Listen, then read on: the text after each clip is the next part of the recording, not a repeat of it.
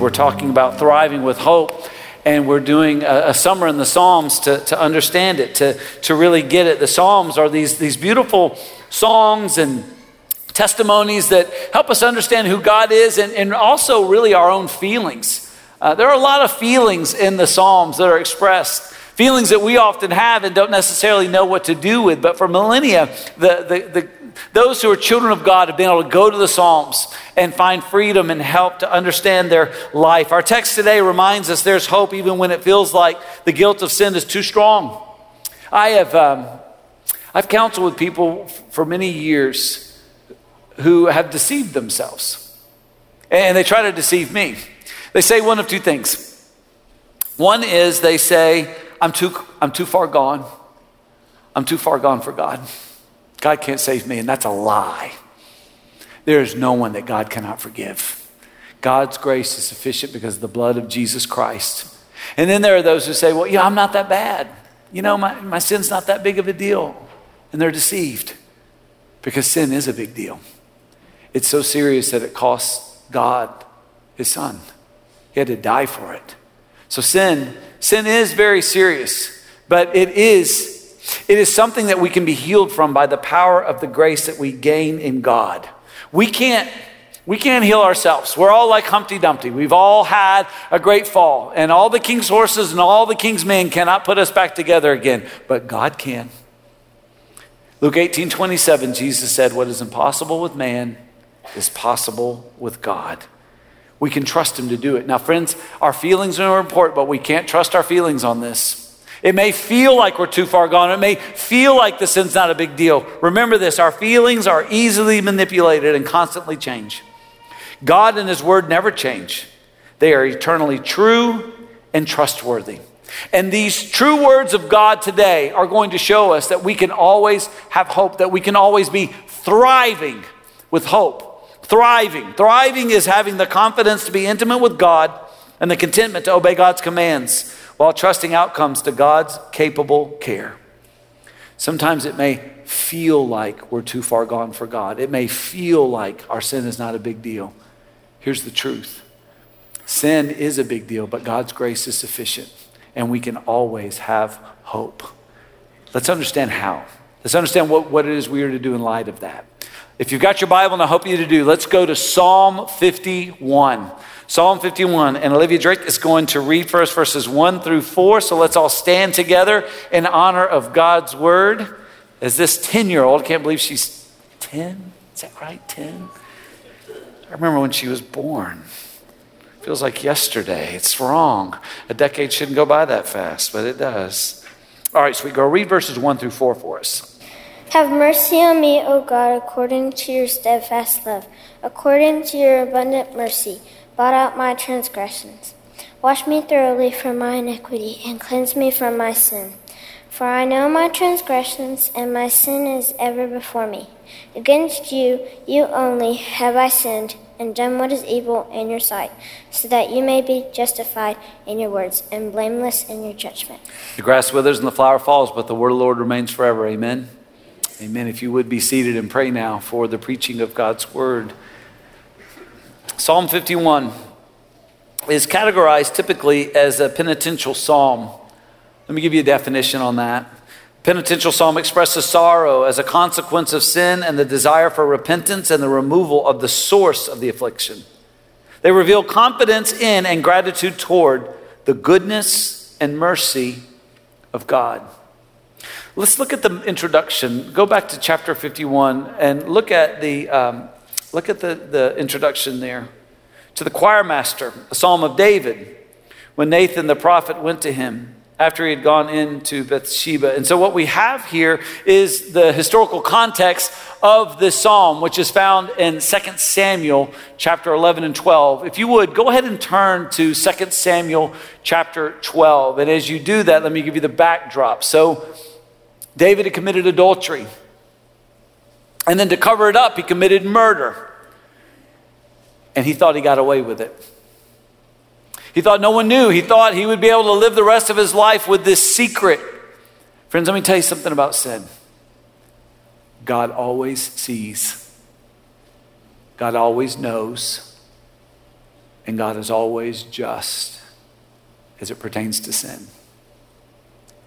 So David, thinking he'd gotten away with it, was blessed. He was blessed by God to be called out for his sin.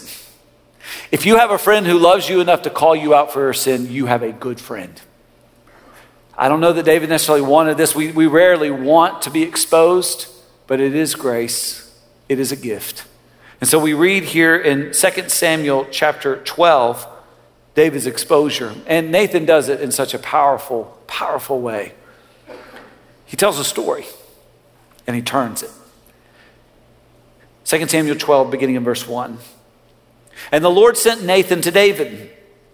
He came to him and said to him, There were two men in a certain city, the one rich and the other poor.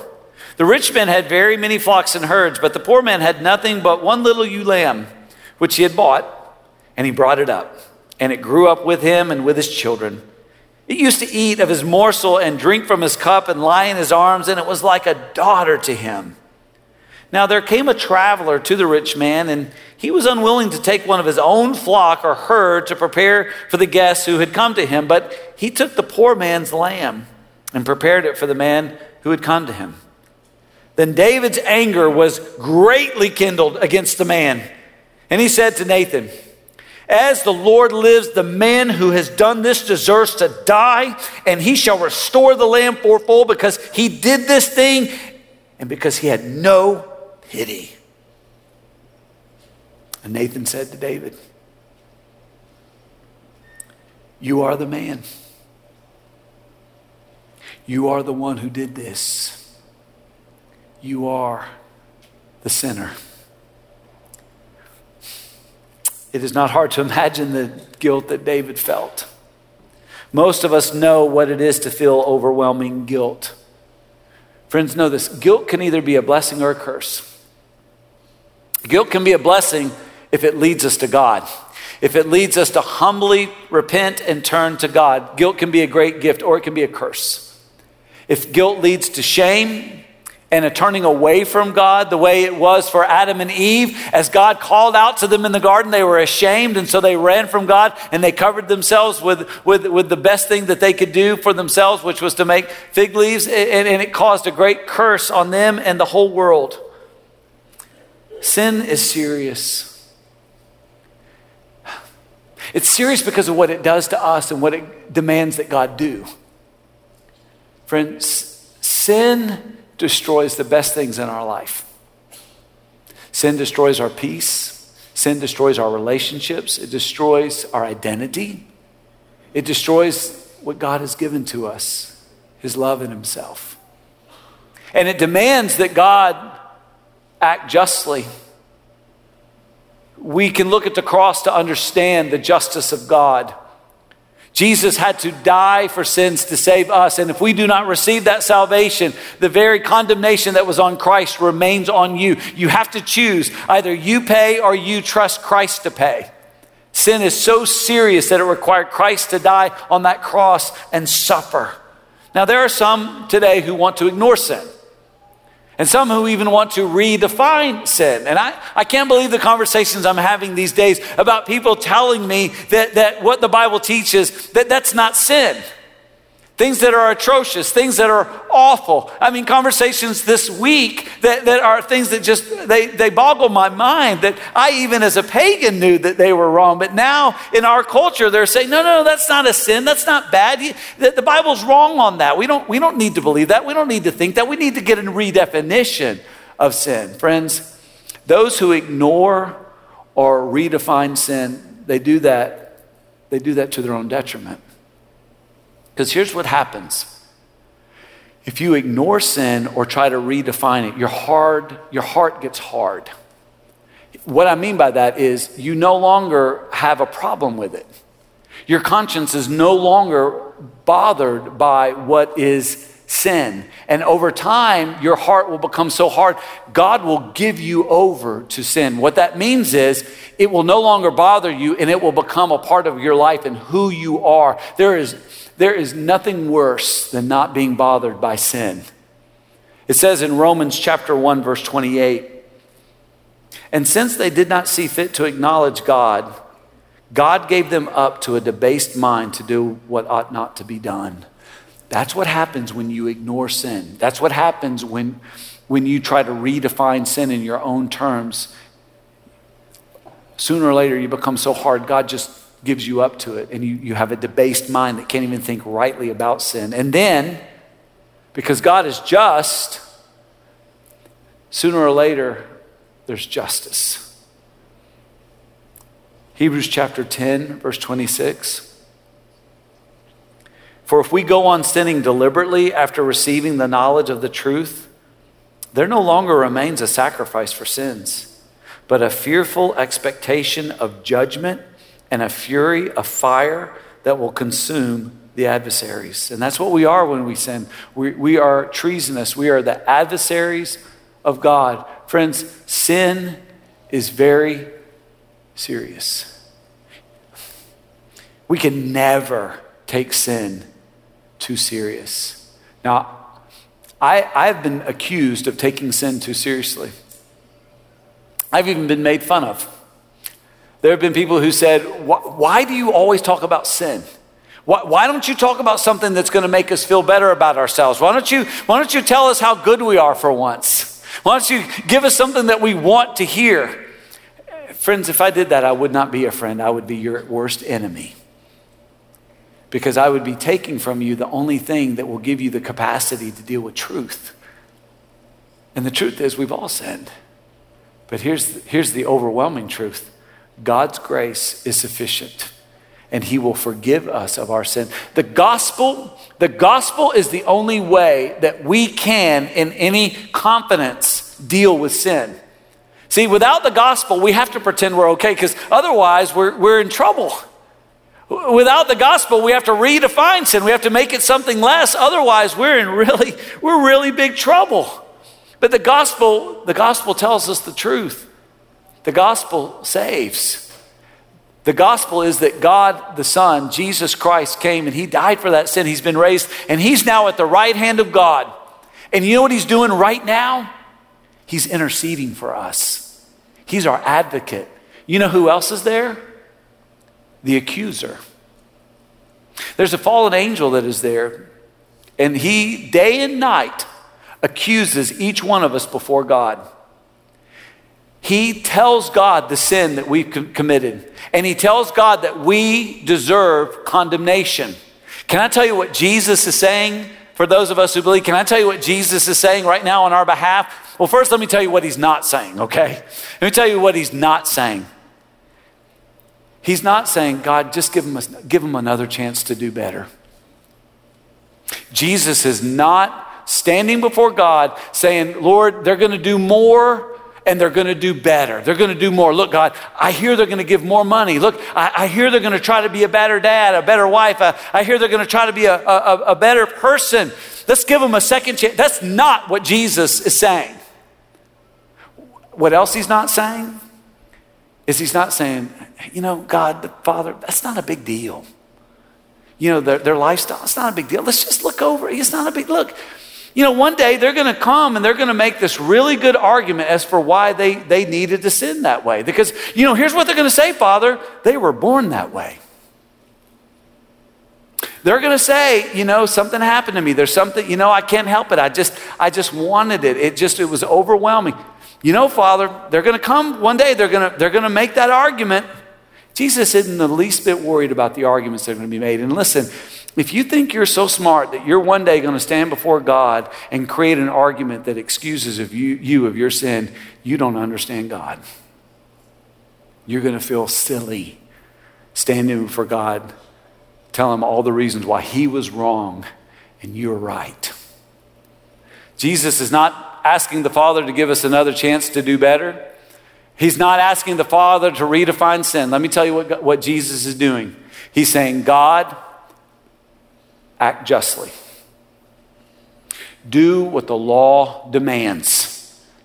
Because what the law demands, Jesus has fully met the requirements of. See, what we could not do and did not do, Jesus has done. Jesus lived a holy life. And then, because the wages of sin is death, he gave his life and he paid the penalty for our sin. So let me, I want to make sure you understand this. When the devil accuses you of sin before the Father and says, Look what he's done, look what she's done, here's what Jesus is saying, and I paid for it in full. I have met the just demands of the law. They no longer are under condemnation. They are free from the power and the punishment of sin. That's what Jesus Christ is saying today. That's what we hold to. That's what we believe. And that's why we can be honest about sin. That's why we don't have to redefine it. We can trust that God's word is true because 1 John 2, verse 1 is true.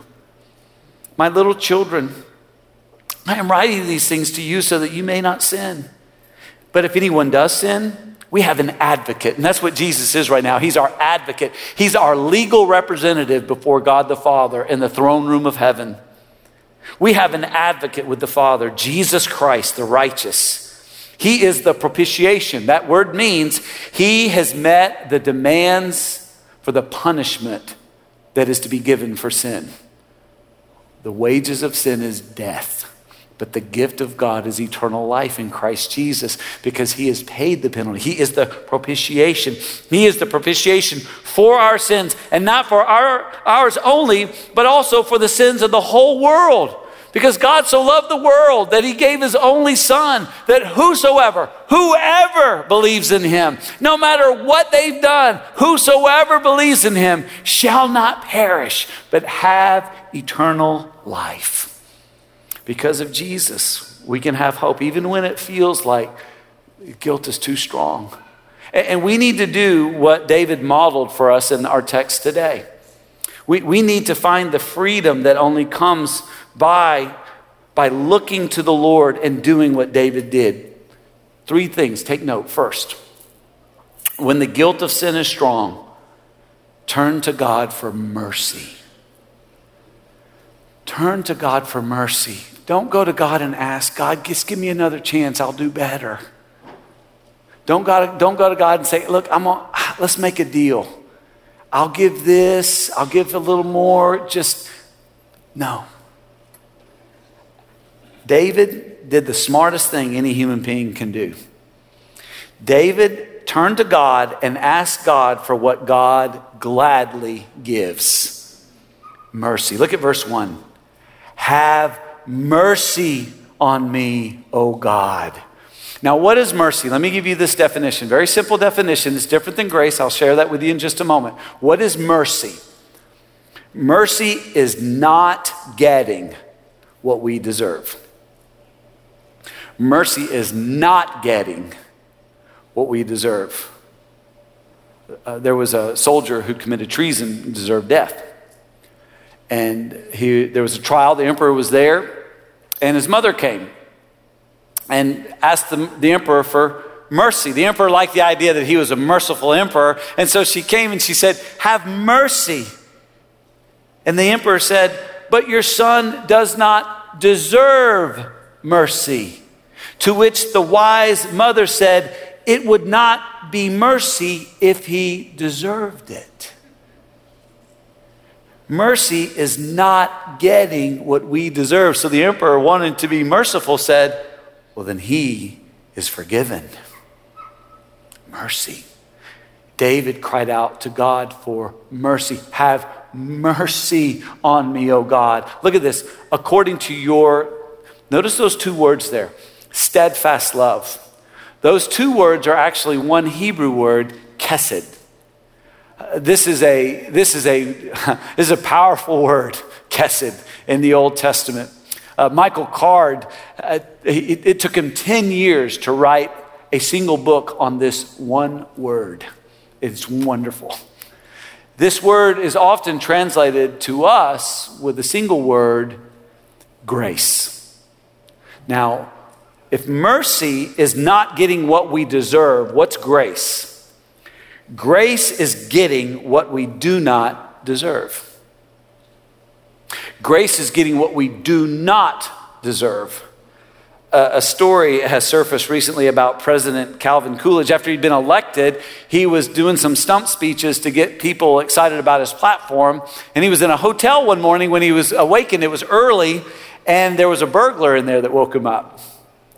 And he startled him, and he got up, and he noticed it was a young man, and, and the young man had his wallet and a watch, and the president took the watch and said, You can't, can't take this. This is a family heirloom. And he put it on. And in the, in the process of talking, he took the wallet away from the boy as well. And the boy was kind of standing there. And the president said, What's your story? Why are you doing this? He said, Well, I, I'm a college student and I have a debt and I've got to get out of town.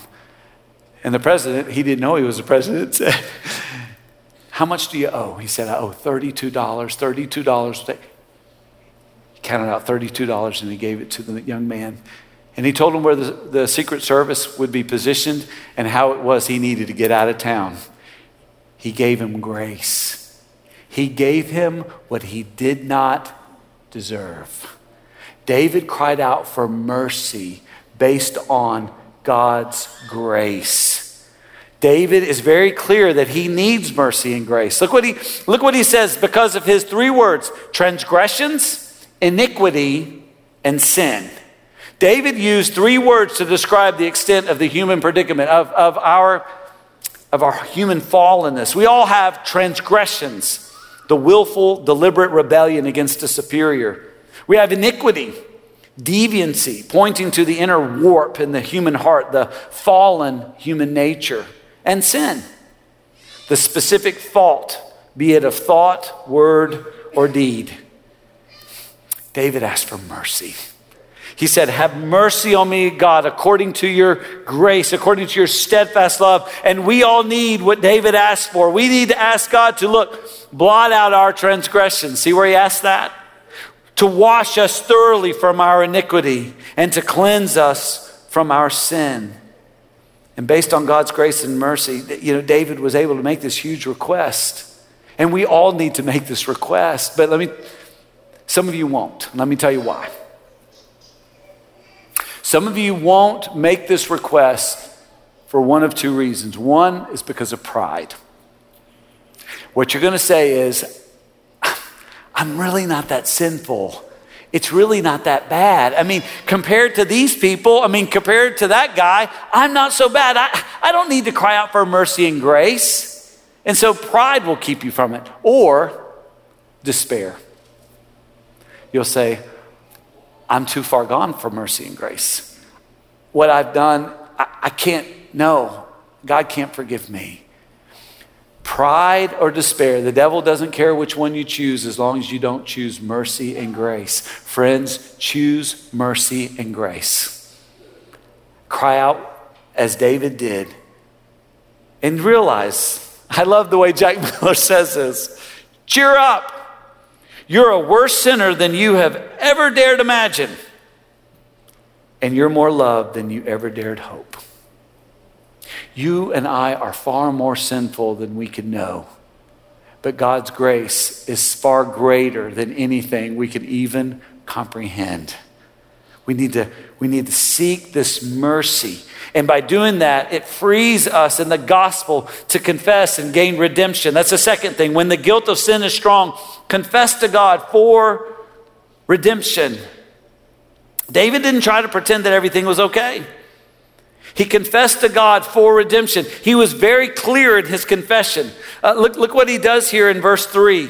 He knew that he was a sinner. He said it. For I know my transgression, and my sin is ever before me. He knew that his sin was first and foremost against God. Look at verse 4. Against you, you only have I sinned and done what is evil in your sight. And he knew that God was just. So, so it says, so that you may be justified in your words and blameless in your judgment. And he got what he was. He understand perfectly well. Verse 5 that, that he was born a sinner. There was nothing he could do to change that fact. Behold, I was brought forth in iniquity, and in sin did my mother conceive me. David knew that he did need a little fix. David knew he couldn't fix it. That was his confession. David knew, and what he was looking for was new life. What he was needing was redemption. And what is redemption? It is this, this what only God provides new life. And in order to receive this new life, we must be born again. John 3 3. Jesus answered him, Truly, truly, I say to you, unless one is born again, he cannot see the kingdom of God. We must become a new creation. 2 Corinthians 5:17 Therefore if anyone is in Christ, he is a new creation. The old has passed away, behold the new has come. And this new life it comes through and only through forgiveness. Colossians 1:13 He has delivered us from the domain of darkness and transferred us to the kingdom of his beloved son in whom we have redemption. What is redemption? Look at that. The forgiveness of sin.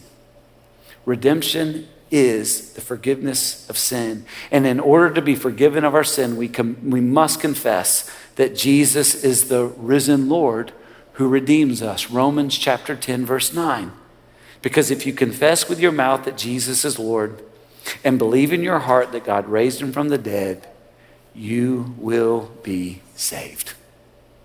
For with the heart one believes and is justified, and with the mouth one confesses and is saved. So let me ask you have you made this confession? Have you confessed that, that Jesus is Lord, that He has been raised from the dead to forgive you of your sin? And, and not only have you confessed it, have you professed it? Have you made public profession of your saving faith through baptism? Baptism is commanded. We as believers are to experience believers' baptism. It pictures the fact that not that we have a new, that we have a better old life, it's that we have a new life. Our old life is dead. We've been buried with Christ, we've been washed, and we've been raised to walk in newness of life. Have you made the confession and the profession that announces what Christ has done? Friends, this is a work of grace. We must cry out for mercy. And when we do, we're free. We're free to pursue and recover God's design. And that's what we can look for. Third thing, write it down. When the guilt of sin is strong, look to God for restoration. For restoration. Not, not only does, does He give us this, this mercy and redemption, but He restores us to God's design. Not only does God forgive us and give us a new life, He actually empowers us to give us this new life. Look what we gain when we repent and believe the gospel. Look in, in verse 6. There's five things. Let me just kind of notch you through them, all right? The first one is wisdom. Look at verse 6. Behold, you delight in truth in the inward being, and you teach me wisdom in the secret heart. The secret heart is your soul. And so, because the Holy Spirit is present in our soul by grace through faith in Christ. We have wisdom in us that the Word reveals to us that we might walk in it. Not only do we gain wisdom and have wisdom, we, we gain purity. Look in verse 7 Purge me with hyssop, and I shall be clean. Wash me, and I shall be whiter than snow. Wisdom, purity, and look at this joy. Look at, look at verse 8.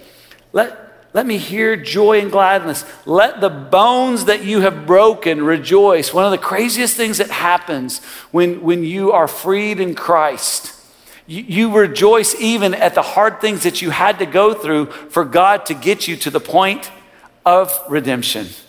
I mean, it's the craziest thing in the world. Uh, my story is, is a really simple one. You've heard it before. I can tell you my life before Christ how I repented and believed the gospel June 28, 1988, and how Christ has been at work in my life. That's my story. I can share that gladly. The other thing I can gladly say now is on June 27th, I was handcuffed in the back of a police car. Now, at the time, I wasn't happy about that. At the time, I was embarrassed. At the time, I was scared. And I was, I was very thankful at first that he didn't take me to prison, but instead took me home. And then when my brother tried to beat me to death, I was sort of hoping to be in prison. But I was, again, gratefully grounded by my father. One, for punishment, and two, to protect me from my brother. I was not allowed to leave my room. God took me from that very low place to see my need.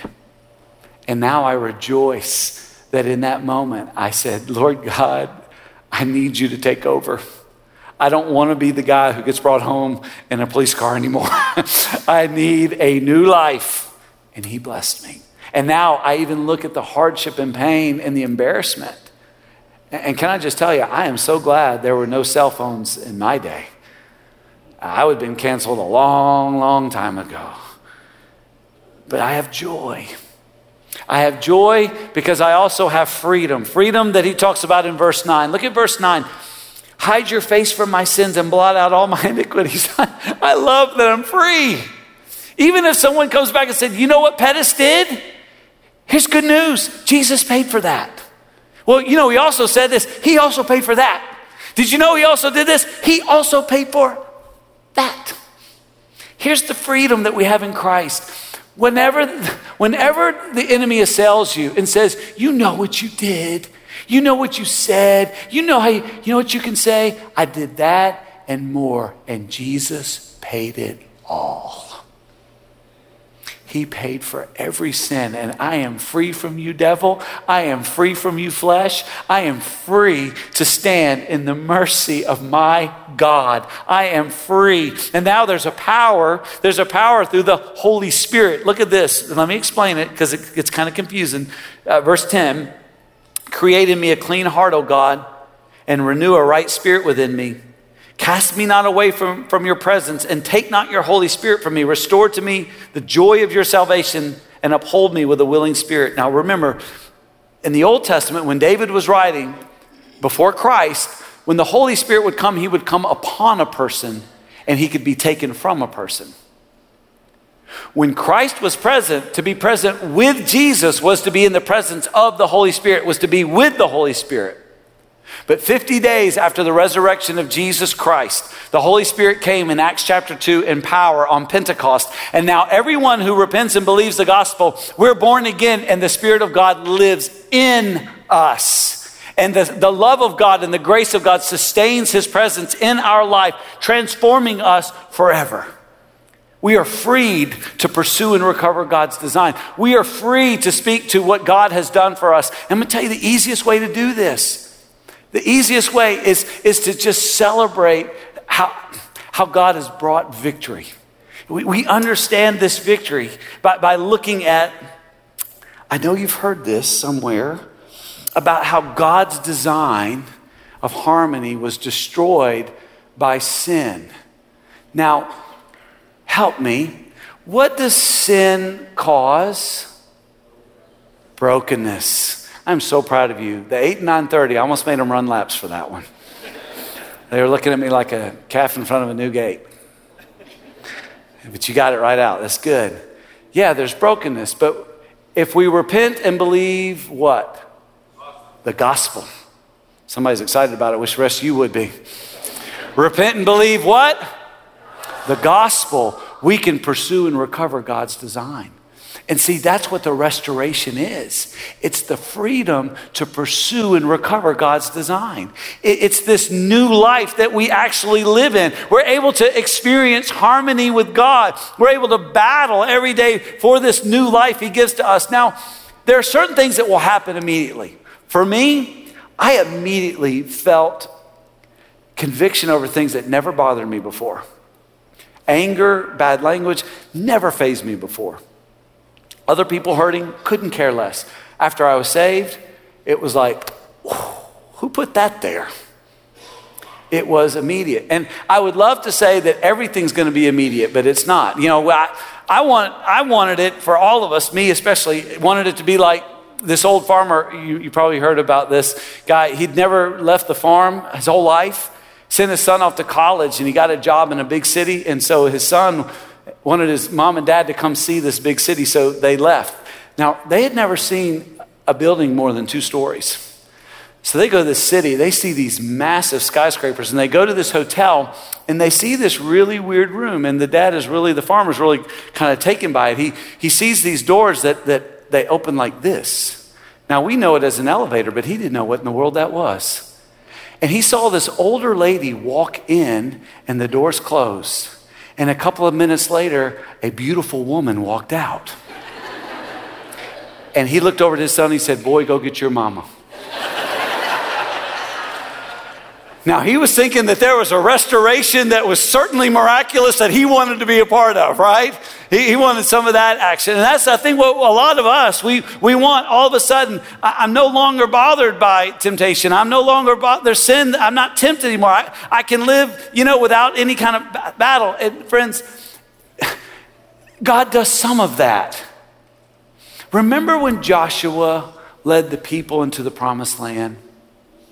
There were certain things that God did, gave it to him miraculously. Parting of the Jordan, the destruction of the walls at Jericho, there was a meeting. But you know, there were other parts that he said, no, no, no, no. No.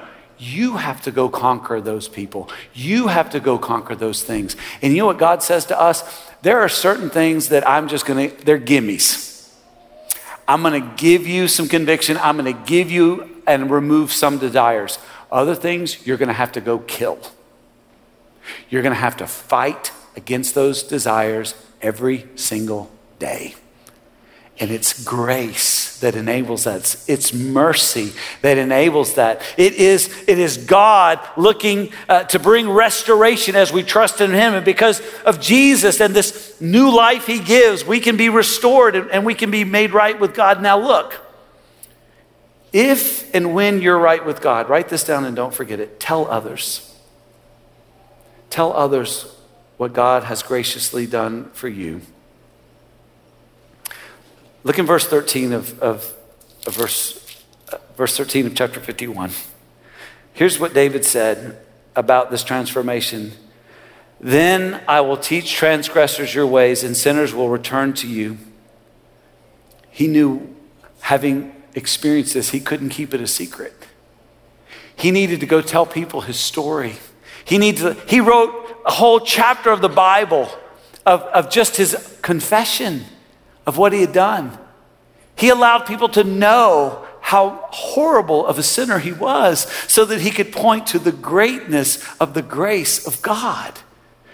The best way we can share, friends, is just to tell our story. You don't have to tell all the details, but you need to tell about Jesus how your life was like before Christ, how you met Christ, you repented and believed, and how you've been transformed. And, and not just tell others, but you need to gather with the church. And you need to praise God. It talks in here about gathering and praising the Lord. You know, we, we had one of our members a few weeks ago text me to apologize for being a distraction to our church. He said, I'm so sorry. I was so emotional. He said, I, I, came down to the front, was weeping while we were singing. And he said, I'm so sorry. It was a distraction. I said, Brother, you are not a distraction. You are a catalyst. As COVID's over, all right? So when we're singing, you're free to come and praise God. You're free to come and, and pray as you want to. Raise your hands, sit down and cry. Do, today I was just saying, Thank you, Jesus. Thank you, Jesus. That's all I could do, just thank you, Jesus. Praise the Lord. Give God praise. Enthusiastically, praise the Lord. Tell people your story. Praise God. Be humbly grateful for what He's doing in your life. Humbly grateful. Guys, can I tell you what our biggest problem is? Our biggest problem is not the government. Our biggest problem is not big tech. Our, our biggest problem is not the education system or the entertainment industry. Can I tell you what our biggest problem is?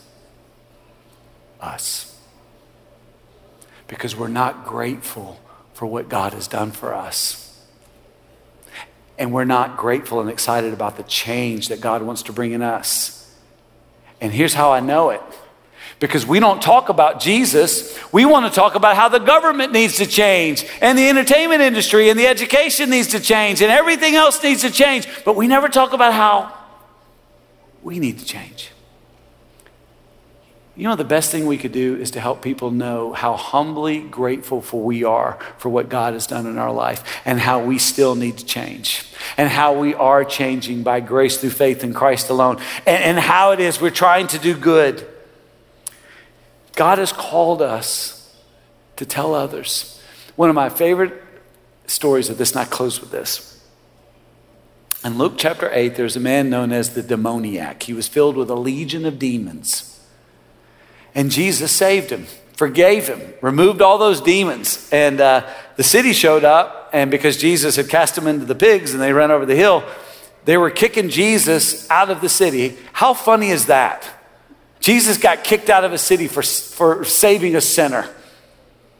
So, as the disciples were getting ready to leave and get in the boat, this man said, Jesus, can, can, I, can I go with you guys? And it was crazy. I couldn't believe it the first time I read it. Jesus said, No, you can't go with us. Look what Jesus said to him, though. This is in verse 39 of Luke chapter 8. Return to your home and declare how much God has done for you. And he went away, proclaiming throughout the whole city how much Jesus had done for him. Friends, that's what we're supposed to do. We're supposed to go home. We're supposed to go to our neighbors. We're supposed to go to work and to school and everywhere we hang out and to tell everybody what Jesus has done for us. How he forgave us of our sin because we take sin serious. And because of the gospel, we're free. Let's stand together. I'm going to ask our care leaders to come forward. These are folks who would be happy to pray with you, to talk with you. If you'd like to be saved today, they're here to minister to you. Again, you're welcome to come and just pray at the altar. Or if you want to talk with someone, they're here for you. Let's pray together. Father God, help us to be serious about sin the way you are and help us to be free to talk about it and to deal with it because of the gospel. And Lord, I know there are some here today who, who are condemned because they've never been born again. They've never received this new life that, that they, can, they can have and only have in Jesus. And I pray today they'll come talk to one of these leaders and receive it. God, I also pray for your children, those who have been saved, that, Lord, we would we would live for sharing what you have done. And Lord, we would pray for those we know who are hurting, who need help, and that we would go and be that help to share with them hope. Lord, bless us to be that blessing. Hear those who come to pray now, hear their prayer. Bless them as they come to talk with one of these leaders for help. And we promise to give you the praise in Jesus' name. Amen.